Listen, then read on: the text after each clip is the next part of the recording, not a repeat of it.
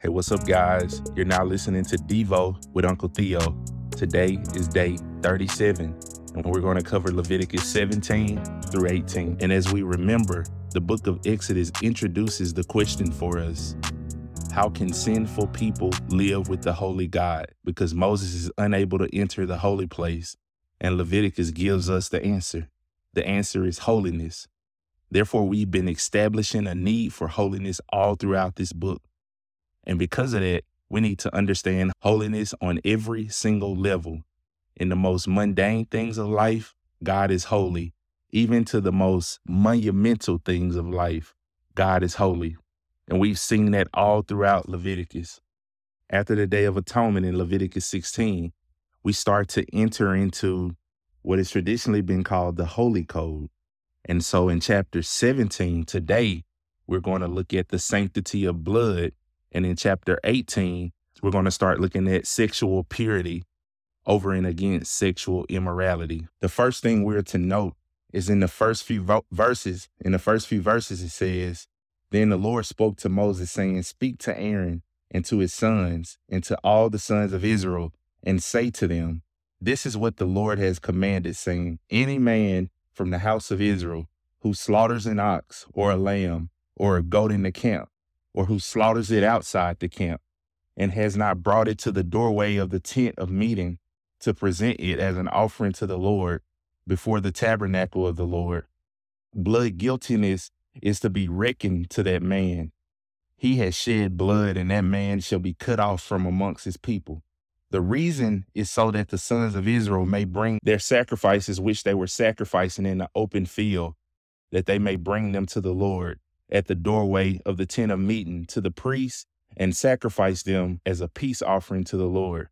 Then the priest shall sprinkle the blood on the altar of the Lord at the doorway of the tent of meeting and offer up the fat and smoke as a soothing aroma to the Lord.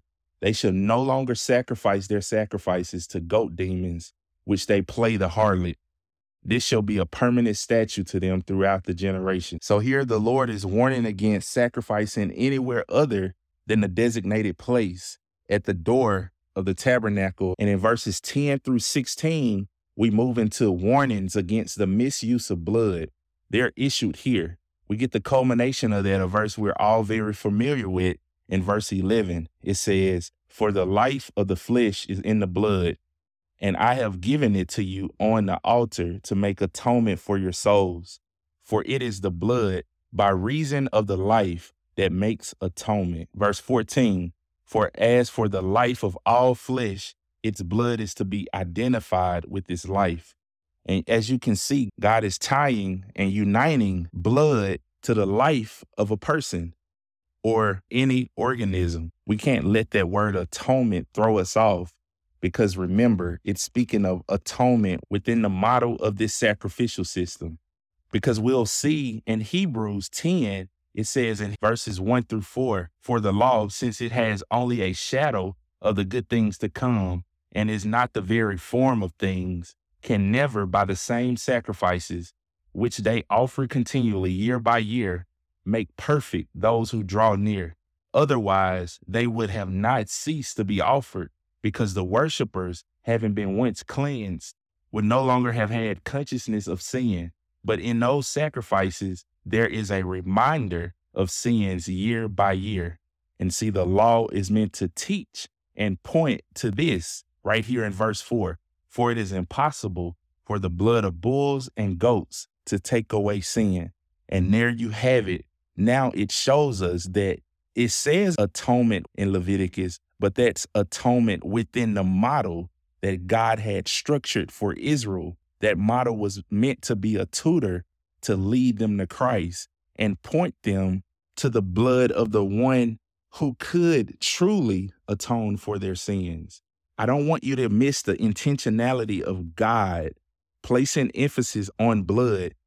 He's been teaching Israel the whole time pay attention to blood. I'm going to do something through blood. Don't think of the life being in the blood as a biological statement. That is more of a theological statement. Moving into chapter 18, we start to talk about the laws on sexual immorality. And the best heading for this, or the best cover for this new section is sexual ethics. God has a standard for that. They must live differently from the rest of the world. And so God is going to point out some categories that are wrong and he labels them as sexual immoral. What he's getting at here is remember, we're headed back to when I made creation and it was very good. And at that time, I told creation to be fruitful and multiply. Why did I want that? Because I wanted multiple image bearers all throughout the world, and my glory would fill the earth through image bearers. And the first Adam was to start and take care of that. But when he failed, he ceased to produce image bearers who could replicate his glory throughout the earth. Adam continued to make people in his image, which is why there's a need for a second Adam. So God is teaching through sexual ethics that in order for my glory to fill the earth, we have to think about sexual ethics in a way that accomplishes the glory of God. This upholds the sanctity of marriage. And so the statement to be made here is that no one can have sex outside of marriage the only thing you can have outside of marriage is sexual immorality because true sex is between one husband and one wife. This is why incest is wrong. This is why adultery is wrong. This is why fornication is wrong. This is why homosexuality is wrong. And this is why bestiality is wrong. And so God, through Moses, goes in length talking about all of these and deeming them as wrong. And some translations say, You shall not uncover the nakedness. And that is a euphemism for having sexual relations. And so, what is covered in the first few verses is incest. And then Moses inserts this in 21. It says, You shall not give any of your offspring to offer them to Moloch, nor shall you profane the name of your God. I am the Lord. And that's an interesting statement here. And so you have this Semitic false deity, the god of the Ammonites, who is worshiped through child sacrifice. And it's not mentioned here, but there's likely some sexual perversion attached to that as well. And as we read later in Second Kings and Second Chronicles, King Manasseh actually committed this sin. He sacrifices his son, evidently, to this god of Moloch. And so he's disobeying all of the Levitical code, which shows how wicked Manasseh is. When we get to that portion of scripture, it's going to be interesting because child sacrificer repents and get this, God forgives him. And that's going to be earth shattering when we get there. And so after that note, you move into homosexuality, verse 22. You shall not lie with the male as one lies with the female. It is an abomination. And then verse 23, bestiality. You shall not lie with an animal to be defiled. And so now we have all of our terms. Now, as we can see, this book is about holiness. The theme is holiness, and it thoroughly covers holiness on every level. And this is how this book can be devotional. It's devotional in the fact that we have seen how the sacrifices point to a clear picture of soteriology. Romans is one of our biggest books on soteriology. You really can't understand the depths of Romans until you get Leviticus because Romans leans on Leviticus heavily. We see the grand reset that God must reset the system. And now we get to see what Jesus does when he inaugurates a new system. And I know this holiness overwhelms us and it should overwhelm us because if it didn't, it would be attainable. And that's why we need a perfect Savior because this righteousness is not attainable apart from Him. There would be a salvation of works if this righteousness was attainable. And because it's not attainable, and because we all have fallen short, God has shown us that He needs and desires holiness in your time, with your calendar, in what you eat, in what you drink. He's holy in the mundane. He's holy in the grand and the monumental. He's holy in your health. He's holy in sexuality. And I know these are hard truths, but we need to hear them because it forces you to have a good Christology. Now, when you hear, you must be holy, for God is holy, that's your Christology. You have no holiness apart from Christ.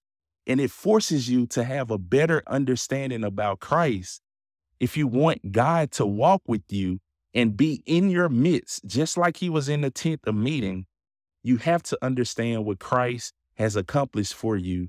And you see this in the grand reset. The system must be reset. And this is what Jesus mm. does when he inaugurates a new system. And this is exactly what happens in Hebrews 7 for when it says, We now have a high priest of the order of Melchizedek, and not to be designated according to the order of Aaron. For when, listen to this is a vital verse. For when the priesthood is changed, of necessity, there takes place a change of law also.